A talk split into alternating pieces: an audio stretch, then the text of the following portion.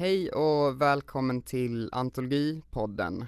Det här är det sjuttonde avsnittet av den här podden som görs i samband med antologin som vi gör här på skrivarlinjen i Skurup.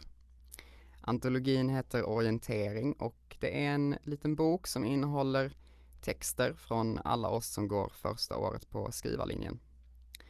I den här podden pratar jag med mina klasskompisar om deras antologibidrag och om att plugga skrivande. Jag heter Joel och idag har jag med mig min klasskompis Li. Hej Li! Hej Joel! Eh, vill du berätta vad du ska läsa för något idag? Ja, jag ska läsa ett litet utdrag ur min novell Losing My Religion. Spännande. Eh, varsågod och läs då. En dag vaknade pappa med den briljanta idén att göra en film om... Jag kan inte minnas om vad nu, men det spelar väl ingen roll? Nej, då så. Han ville i alla fall ta vara på impulsen och grab it by the balls. Viss om att en större summa skulle komma vid månadsskiftet lånade han en halv miljon. Nej, inte av den etablerade banken såklart. Det var ett knippe sådana där osäkra lån som ges till vem som helst. Han köpte en kamera för att återigen börja frilansa som fotograf. Man kan tycka att han borde ha inväntat inkomsten, vad är väl två veckor? Men du måste förstå, min pappa är knappast en väntans man. Det ligger i hans natur att agera, och det omedelbart. Vem vet om han överhuvudtaget lever om två veckor, kan han säga och påminna om mammas bilolycka. Det enda som krävs för att radera en människa är en rattfull man på fel sida vägen. Räntan på lånen var skyhög, men kunden hade köpt både kök och altan. Jag har för mig att han jobbade som politisk kommentator. Det skulle bli en bra slant över när pappa nu snart var klar. Och som han slitit sedan. Han kände ett behov av att unna sig, att tillåta sig själv att leva lite. Det var typiskt svenskt att fega ur och vara lagom. Och inte kunde han vara svensk, feg eller lagom. Nu föll det sig så att mannen som anlitat pappa lät honom bygga färdigt i god tro. Och sedan vägrade han betala. Invandrare som inte betalar skatt ska lära sig en läxa. Även om det nu kommer från ett flådigt ursprungsland. Dessutom hade kunden ingen garanti på bygget nu när pappa gjort jobbet svart. Pappa försökte förklara, men eh, det var lönlöst. Han åkte hem, begrundade saken över ett par klunkar vodka och återvände med ett baseballträ. Mig veteligen fick mannen åka hem från sjukhuset redan två dagar senare, så så värst allvarligt kan pappa alltså inte ha slagit. Först fick han villkorlig dom för grov misshandel, men sedan upptäcktes skattebrotten. Passar utmärkt, tyckte pappa som blivit hemlös på kuppen. Jag har aldrig suttit inne förut. En ny livserfarenhet. Mm, det var bara halv sanning. Medan mamma satte mig till världen för 34 år sedan satt han i häktet och dikterade kärleksbrev till henne på en sönderriven limpa cigaretter. Kvinnan i mitt liv, mitt ankare, den enda som höll mig flytande i trygg hamn, beskrev han relationen på begravningen för fem år sedan. För egen del gjorde sig mammas perspektiv påmint i bakhuvudet. Yes, man är ingenting från början. Inte stark, inte stadig. Med vissa män blir man det. Man blir det man måste. Men för all del, han hade inte suttit fängslad en längre period förut. Jag har domarna att tacka för mycket. Under ett besök på Kolmårdens anstalt träffade jag min Maria och utan henne hade besöken till pappa blivit betydligt färre. När han muckade sju månader senare vågade jag äntligen bjuda ut henne. Och resten är historia. Typiskt flator att jobba som vakter, gratulerade han mig med ett leende. Hon var pappas favorit. Orädd, stabil och bra på att ta konflikter. Jag tror faktiskt att hon påminde honom om mamma.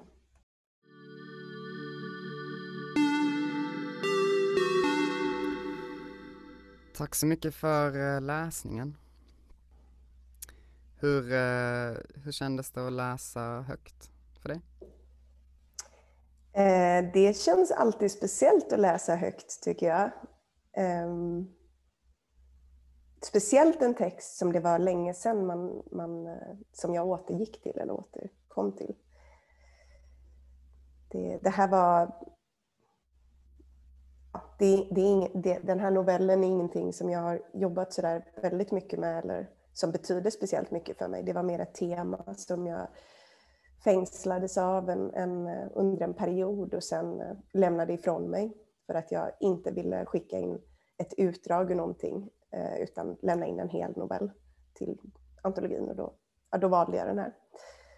Så det var lite roligt att, att öva inför den här inspelningen. Eh, vad var det för tema som du, eh, är det det här politiska temat som du eh, ville utforska då eller något annat? Ja, det är det ju. Egentligen är det ju det. Men eh, egentligen så kommer det ju från en, en självupplevd scen kan man väl säga. När jag var i Almedalen, eh, vad, vad blev det, 20, 2018 måste det vara. Mm. Ja, precis, 2018. Då var det en, en, en, en ja, det hade ju varit att, att KRIS hade gått in och, och skyddat Annie Lööf när eh, nynazister hade försökt att störa Centerpartiets konvent. Eh, och de hade också gått in i RFSUs eh, och förstört RFSUs lokaler och sådär. Så att när vi kom fram, jag hade cyklat från Göteborg till Almedalen på Gotland. Eh, och när vi kom fram så var det väldigt mycket skriverier om, om det här som hade hänt. Så vi åkte nästan direkt då för att vara med i den här motståndsdemonstrationen eller mångfaldsparaden som det kallades. Och den kontrasten då mellan hur mycket som hade skrivits om det här stora hotet eh, och mot vad, det, mot vad jag upplevde där på plats var slående. Det var verkligen en, en eh, försvinnande liten del av de som var närvarande som, var, eh, som tillhörde de här nordiska motståndsrörelsen och så vidare. Och sen mm. tusentals, tusentals människor i motstånd. Eh, och samtidigt så, så blev de här eh, kris, eh, den här gruppen då, KRIS, eh, som ju på något sätt är otroligt maskulina i sitt uttryck, Eh, de, när de kom gående där över Almedalen så, så var det bara tusentals glittrande queera personer och massor av andra mm. som eh, i princip knäböjde och applåderade.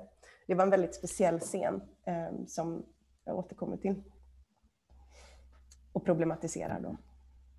Det känns som att eh, huvudpersonen har en, liksom en no, lite kluven inställning till till hela det, den tillställningen? Är det liksom en reflektion av din egen eh, inställning eller har du liksom fått eh, ändra eller förstärka lite hennes, alltså Yes då som vi följer i, i den här novellen? Ja, det bra fråga. Jag tror att jag aldrig har kommit fram till vad jag står i den där frågan. Eh, och jag tror inte att jag behöver göra det heller, utan det är mer, och jag tycker inte att Jess kommer riktigt fram till hur hon ska förhålla sig till det här heller. Eh, utan det är någonting som både jag och karaktären har utforskat under skrivandet av novellen. Eh, sen är ju Jess väldigt annorlunda från, från mig, så som, som eh, ja, vem jag är och vem hon är.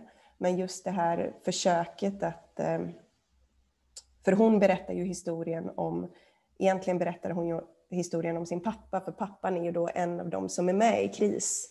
Men det framgår inte av det här utdraget jag läste nu. Men, men hon försöker ju se då hur, hon försöker egentligen lista ut hur, hur kunde det bli så här? För det slutar också med att hennes, eh, hennes Maria blir ju ihjälslagen av nazister. Samtidigt som Jess har gått och träffat då sin pappa och pappan är ju en av de här hyllade hjältarna. Så att det, det jag intresserar mig för det är väl, det är väl liksom hotet om våld och våld som vapen eh, och maktfaktor och och eh, kan våld vara okej? Okay? För anledningen till att KRIS blev så hyllade, det var ju att de helt enkelt skrämde nazisterna på Centerpartiets konvent med liksom sin uppenbarelse som ju är kopplad väldigt mycket till kriminalitet och, eh, och våldsamheter. Även om de inte använder sig av det faktiskt så vet man ju att det finns så, där någonstans. Så det finns en fråga om att eh, våld föder våld, den klassiska tanken? Ja, precis. Det kan man säga. Eller frågan kanske är, föder våld våld? Eh, ja. Måste det vara så? Ja, kan, kan, man, kan man liksom eh, kan man eh, bruka våld i liksom rätt, rättvisans syfte liksom på något vis? Ja, precis. Men sen för mig är ju också det, det andra stora, eller det, det, temat som hänger ihop med det är ju eh, frågan om, om eh, ursprungsproblematiken kanske. Eh, för hon upplever ju att, och det var väl det jag kände också, att när vi stod där på, i Almedalen så var det, och det, det, det är också så den här scenen inleds, eller den här novellen inleds, är ju att kristdemokrater, vänsterpartister, moderater, alla samlas i Almedalen för att visa sitt motstånd mot den här lilla, lilla, eh, förhållandevis lilla, lilla klicken nynazister. Och eh, då Jess påstår ju sen att hon har en känsla av att de har liksom skällt vid fel träd eh, när man gav sig på de här nynazisterna. Och, och hon ja, funderar över på vilket sätt de gjorde det. Och det är en annan, en annan sak som jag själv då har reflekterat över, som jag inte har kommit fram till något tydligt svar på. Men vad, vad är liksom ursprungs... Det är väl en fråga om det här med eh, klass, antar jag. Och eh, kapitalism och eh, arbetslöshet och eh, ja, socioekonomisk utsatthet som kan, kan det vad, vad, blir konsekvensen av att Kristdemokraterna och vänsterpartister står och låtsas att de håller med varandra eh, mot en liten, liten grupp? Eh, och i min läsning ser jag också att den här pappan som, som blir krisare och antinazist, han skulle egentligen precis lika gärna kunna gå åt andra hållet. Eh, så hur stark ideologi så? Ja, du, du låter ju på dig när du, när du pratar om det som att det här eh, har eh, sin liksom utgång i men verkliga frågor, en verklig liksom tanke om att försöka hitta något typ av svar. Så att det är liksom, när du, jag tolkar det som att när du skriver så är det liksom inte det är viktigt för dig att det finns en, en um, solid grund, liksom någon slags faktagrund, så att det inte bara är fantasi. Även i ditt andra projekt så utgår du, som jag förstår det, mycket från forskning. I det fallet om, om mödraskap kan man väl säga väldigt, eh, väldigt brett. Är det alltid så för dig att du behöver liksom en fast punkt att stötta dig från i skrivandet? Um jag behöver nog en fråga som sätter igång mitt skrivande, kan man säga. Och den behöver inte vara baserad på forskning, men den behöver vara på något sätt filosofisk, tror jag. Ehm, min förra, en annan novell som jag skrev hade ju frågan, måste det vara fel att en förälder blir sitt barns barn? och sen utforskar jag liksom det i en familj. Så karaktärerna blir liksom på något sätt, de lever i den frågan just då. Eh, det, det kanske är det som kallas den konceptuella frågan då på ett sätt. Eh, och ja, den konceptuella frågan kanske alltid är tematisk för mig, eller på något sätt knuten till en, en större tanke. Ja, som, mm. som du liksom... En berättelse måste på något sätt ha den typen av ingång för mig. Ja. Det mm. tror jag. Om jag förstår din um, fråga rätt. Jo, precis. Eh, hur du använder liksom din research eller en, liksom en fråga som du på riktigt liksom undrar över som kommer från dig och inte bara från någon av dina karaktärer kanske? Ja, så är det nog verkligen. Men sen kan ju den frågan ofta ändras. Eller den inställningen kanske ändras i och med att karaktären börjar agera då på ett sätt som, som jag kanske inte var beredd på. Eh, men mm. det tycker jag är någonting som jag verkligen har fått med mig från Skurup då. Att låta det ske och inte tvinga in karaktären mer i det som var ursprungstanken av rädsla för att bli mm. problematisk eller något. I den här novellen så känns det som att vi befinner oss ganska tydligt i en, i en annan persons berättande än ditt eget. Jag tycker det skiljer sig ju ganska mycket från hur du berättar i dina andra texter. Och det, jag tolkar ju det då som att det är Yes egna röst som du liksom har arbetat fram. Fick du liksom mm träda in i hennes karaktär eller hur gick det till när du liksom skapade henne och hennes röst? Ja, jag håller med dig. Men jag tror att det är just en produkt av det som jag, som jag började. Jag har ju skrivit på det här långa projektet sedan innan jag började på Skurup. Och då har jag nog varit mer i, i de berättelserna som jag har tänkt om kanske. Medan den här karaktären har ju utformats efter, helt och hållet efter eh, all, alla våra lektioner om, om karaktärsutveckling och, och, dramaturgisk kurva och allt det där. Och jag tror att jag har haft mer de eh, verktygen med mig i skapandet av henne. Eh, och därför har det blivit lättare tror jag också att, att inte bli rädd för, jag håller ju inte med jag tycker att Yes landar i någonting som, är, som jag inte håller med om. Och just det här att, att våga låta karaktären göra det. Um, det är ju nytt för mig.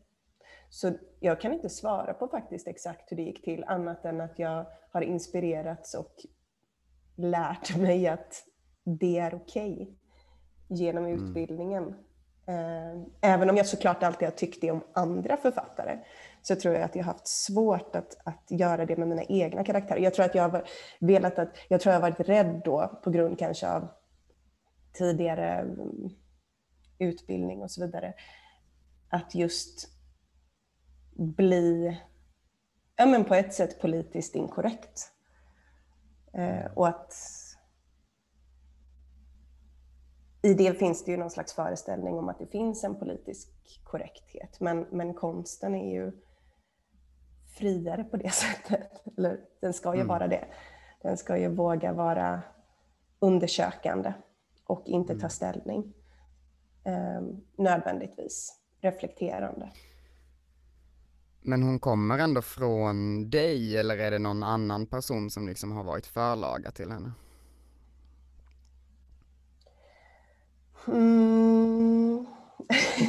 Hennes, eh, ja, ja, alltså jag delar ju mycket med, med, med Jess eh, och, och, och eh, jag känner ju hennes pappa väl från olika, från olika håll kan man väl säga. Han är ju han är ju en blandning av folk. Så eh, på ett sätt så kommer hon ju definitivt från mig. Mm. Jag ville komma in på pappan också för han får ju jättemycket utrymme i texten och genom Jess eh, ord så blir han nästan egentligen en huvudperson. Det är ju först eh, på slutet som liksom det stora perspektivet skiftar från honom och lite i början.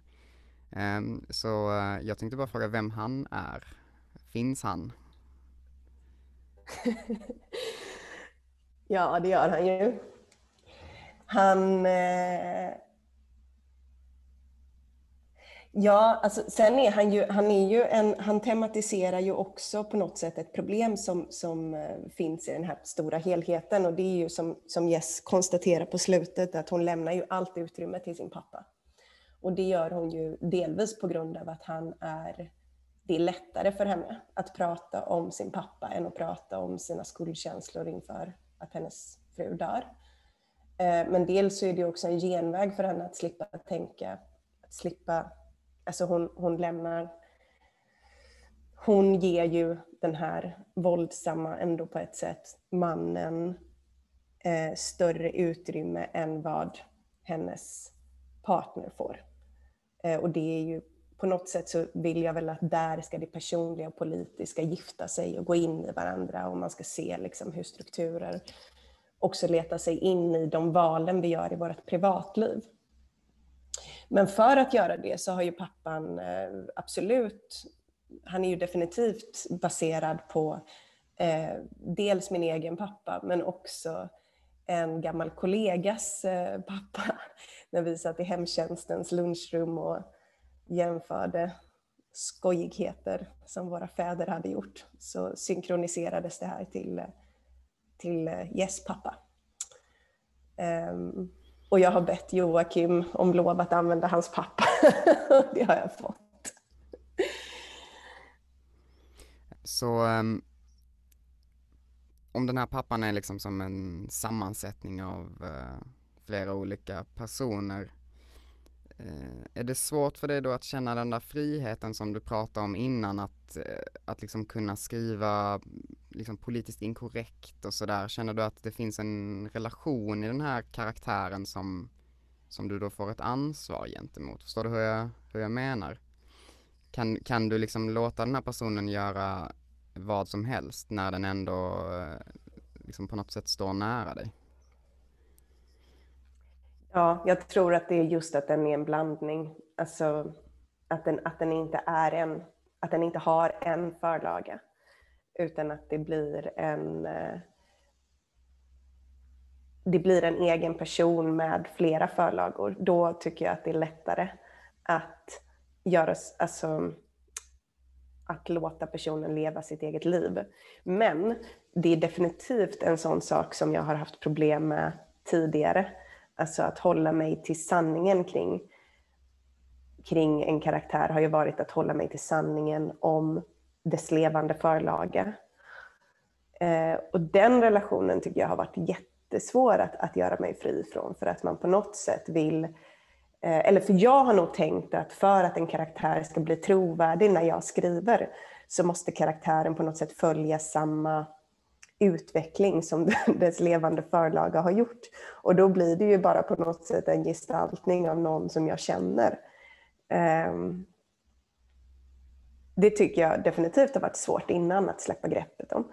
Men jag tror att, att för mig är det nog så här jag gör karaktärer, att jag liksom, nu på senare tid då, blandar ihop eh, olika förlagor tills det blir en egen person.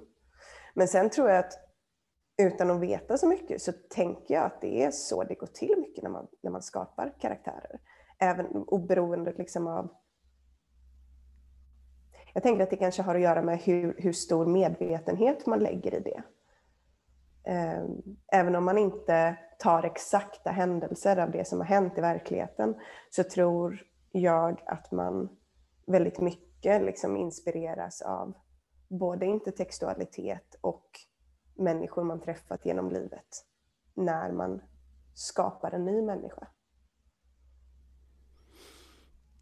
Um, I slutet av den här texten, jag tror i alla fall att det är någonstans i slutet där så um, ramar du in det lite som att det är någon form av uh, terapisamtal eller ett samtal med någon och där ser jag lite grann en koppling mellan den här texten till eh, ditt andra stora projekt som jag har fått läsa på våra sådana här skrivarstugor på skolan som följer eh, några olika mammor och deras liv. Eh, är det liksom, finns det en koppling däremellan de här två världarna?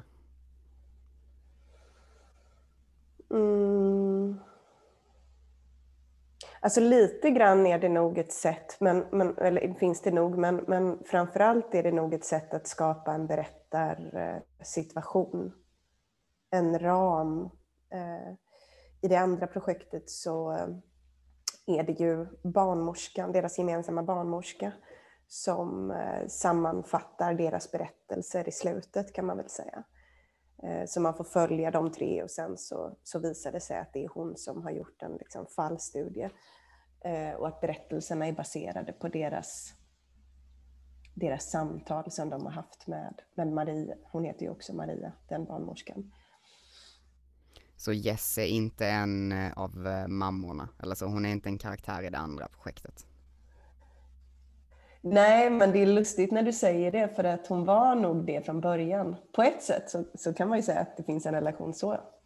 Det finns ju, det är ju svårt för mig, helt ärligt, att inte överhuvudtaget benämna eller beröra småbarnstid och graviditet på något sätt i mina texter. Eh,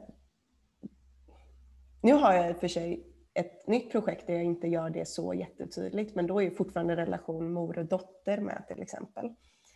Eh, så föräldraskap är ju, är ju alltid närvarande och då tror jag att Yes var liksom, jag ville ha med den här berättelsen om klass på något sätt. Och, mm. um, bank, alltså de här osäkra lånen och vad det kan göra med människor och våld och så vidare. Men samtidigt så, så var jag tvungen att göra en avgränsning då, hur många mammor ska egentligen vara med i det här stora projektet och där drog jag gränsen vid tre. Men då har sidoberättelser kommit ut i form av typ yes. Ja, um, en, både, det här är både en stor och en eh, liten fråga, men alltså uh, varför tror du att du återkommer så ofta till den här eh, uh, mor, dotter, havandeskap, alltså det det är naturligtvis ett enormt och väldigt intressant ämne men eh, tror du att det finns en, någon speciell anledning till att du har riktat in dig just på det i ditt skrivande? Mm. Det är, det är, många anledningar. En anledning är ju att jag har en ett och ett halvt åring och jag är gravid. och det är väldigt eh, det är väldigt påtagliga det är väldigt svårt att röra sig bortanför den verkligheten. Eh, och det har jag slagits väldigt mycket med för att jag på något sätt både vill erkänna det som stora erfarenheter eh, och samtidigt typ skäms över det för att jag tycker att man liksom borde kunna vara en större konstnär än att låta sig påverkas av sådana kvinnobestyr. Typ. Och så det tredje mm. är ju mm. såklart att jag tycker att det är helt absurt att tänka så. Så att det, det, det är nog att, att eh, det, får, det får sin plats eh, på något sätt för att det är så aktuellt i mitt liv. Men sen utöver det så är det ju också någonting som jag tycker är eh, intressant med tanke på den feministiska diskussionen som, som pågår för fullt. Eh, bland annat då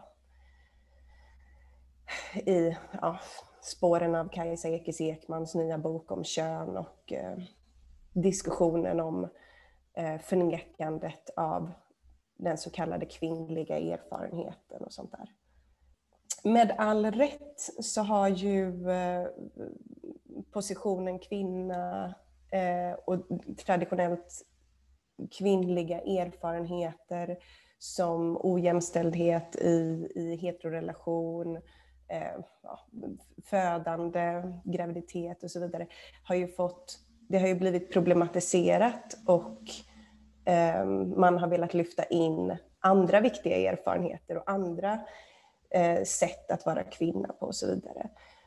Men parallellt med det så menar ju då Kajsa Ekis Ekman till exempel att man eh, skuffar undan eller, eller inte erkänner vissa, ska man säga, vissa problem som fortfarande är specifikt eh, kvinnliga inom citationstecken. Och där kan jag, även om jag verkligen inte håller med henne om, om allt, så kan jag se att hon lyfter en politisk fråga som, är, som fortfarande faktiskt har bäring.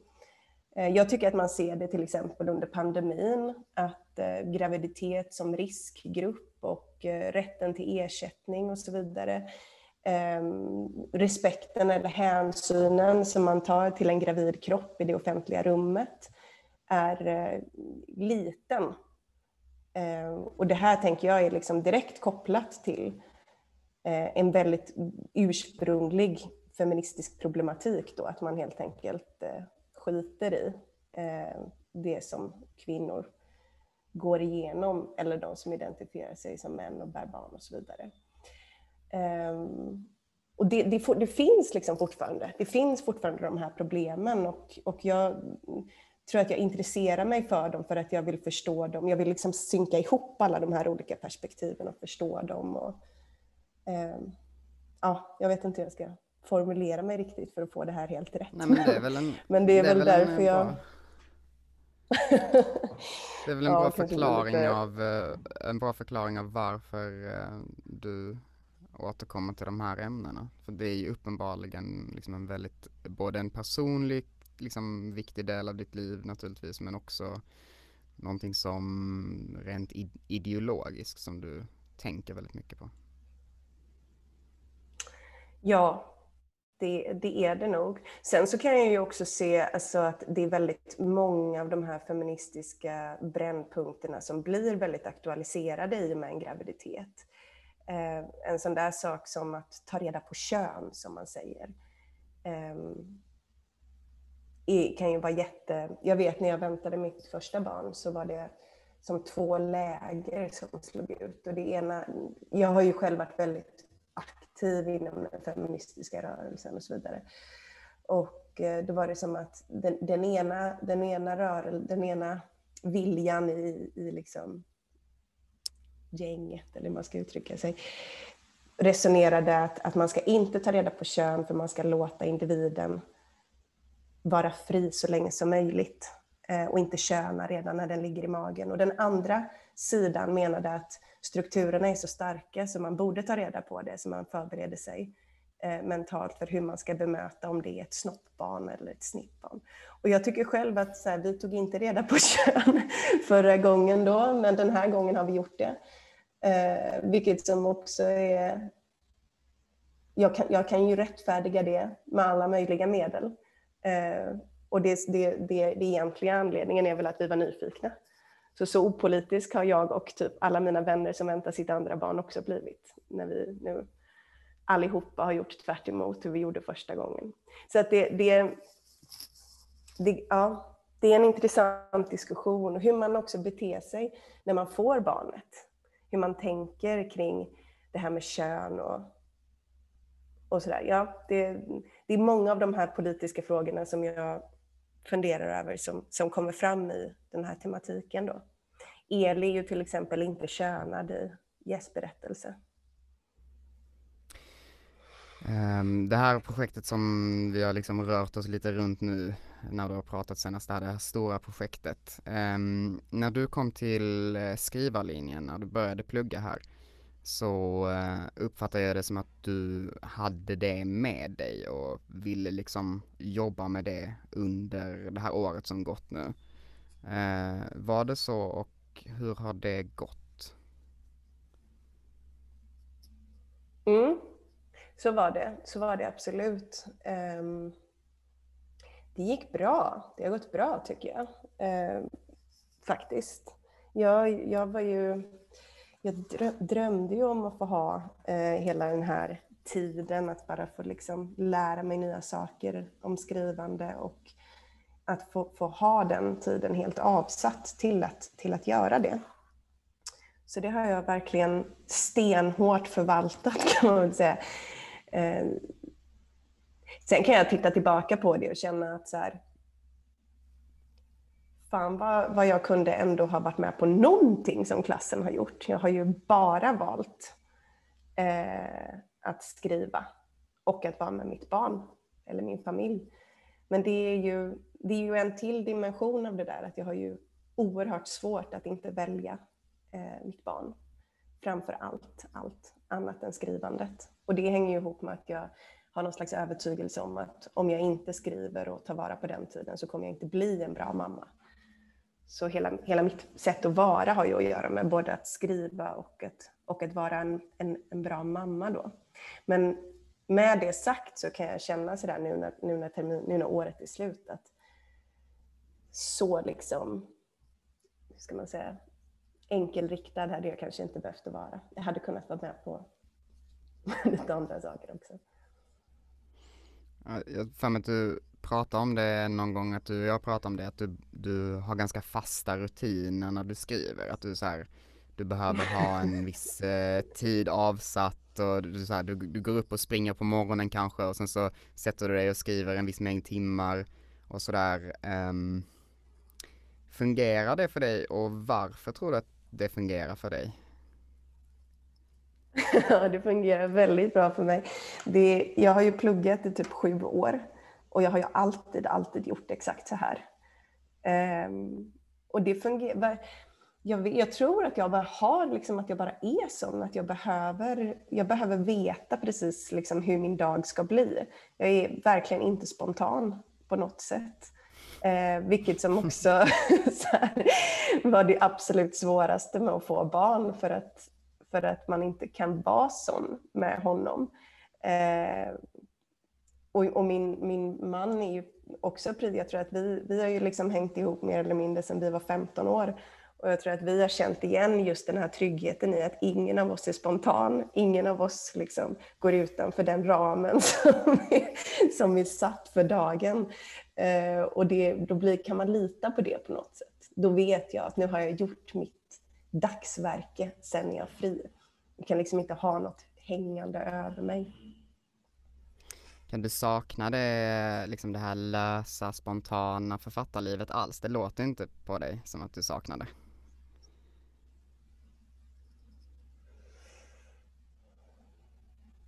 Nej, men jag kan inte se mig själv sån. Liksom. Jag kan ju... Jag kan ju eh... Nej, och det tror jag har att göra med att jag har en sån himla oromantisk syn på... Alltså det här projektet som vi pratar om nu, det har ju, jag har ju skrivit... Vad blev det? 250 sidor till slut. Och så följde jag en mall som jag hade fått av en handledare på hur man skulle liksom bearbeta det på slutet. Och sen skickade jag in det. Och nu har jag fått det refuserat från jättemånga eh, förlag. Och eh, det första som hände då när jag fick den här första refuseringen, det var ju att jag eh, blev lättad. Och jag blev chockad över att jag blev det. Jag stod ju precis utanför förskolan och skulle försöka få igång Spotify-babblarna för att mitt barn var jättearg. Och då hade jag samtidigt fått ett mail och det var Bonnier som hade refuserat det. Och jag blev lättad och jag blev så förvånad. Så jag gick upp till parken och så träffade jag min man där. Och så sa jag, jag blev refuserad och jag är inte ledsen. Vill inte jag egentligen eller? Och då sa han, jag tror att du är lättad över din reaktion. Och det var precis det som jag själv kan tänka nu i efterhand också, att det var precis det jag blev. Att jag skrev färdigt det här, jag, jag fullföljde det och jag har varit så rädd för att bli refuserad för hur jag ska reagera. Eh, och sen när jag märkte att okej, okay, men jag står fortfarande, det var inte så farligt. Så, så blir jag lättad över det, för då kan jag fortsätta med nästa grej. Så, eh, ja du har ju på något sätt redan sagt det nu, men vart går du liksom vidare från den refuseringen? Kommer du fortsätta med den här texten eller? För det, det är intressant för mig att höra, för jag har aldrig kommit så långt med en text som du har. Så var, var har du liksom placerat den nu för dig själv?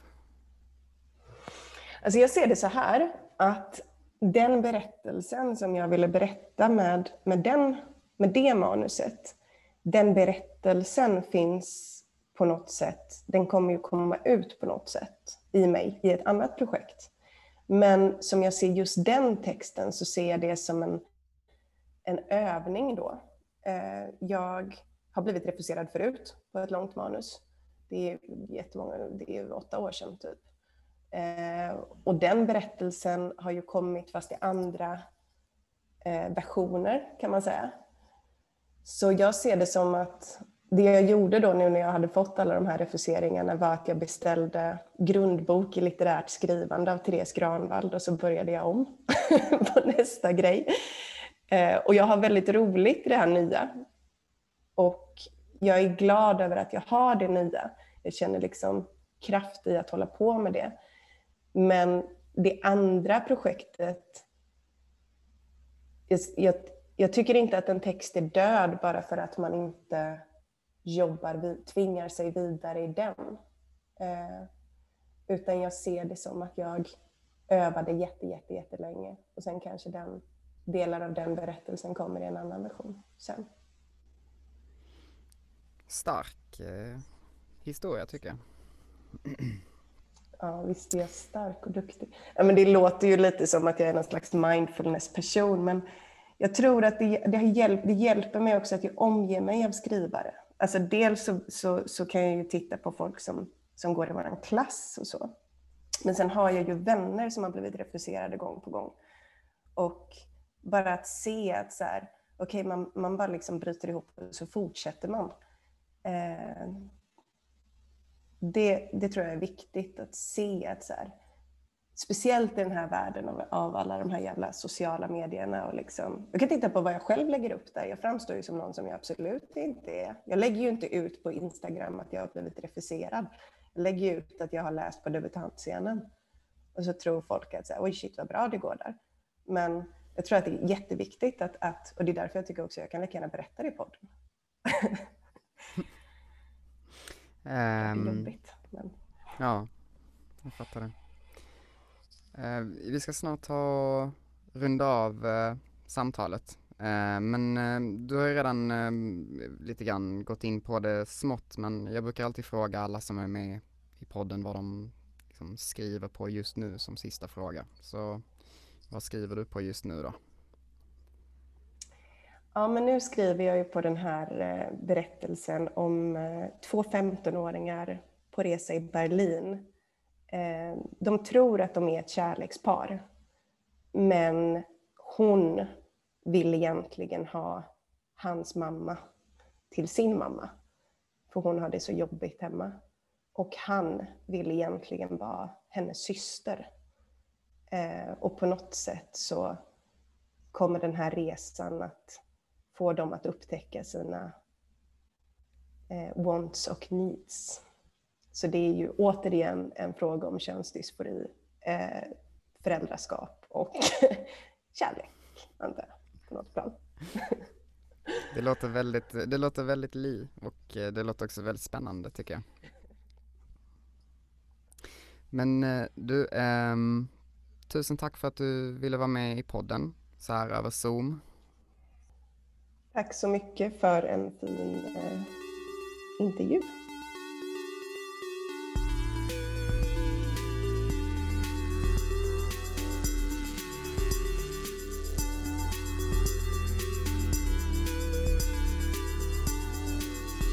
Du har hört Antologipodden som produceras, klipps och leds av mig, Joel Larsson.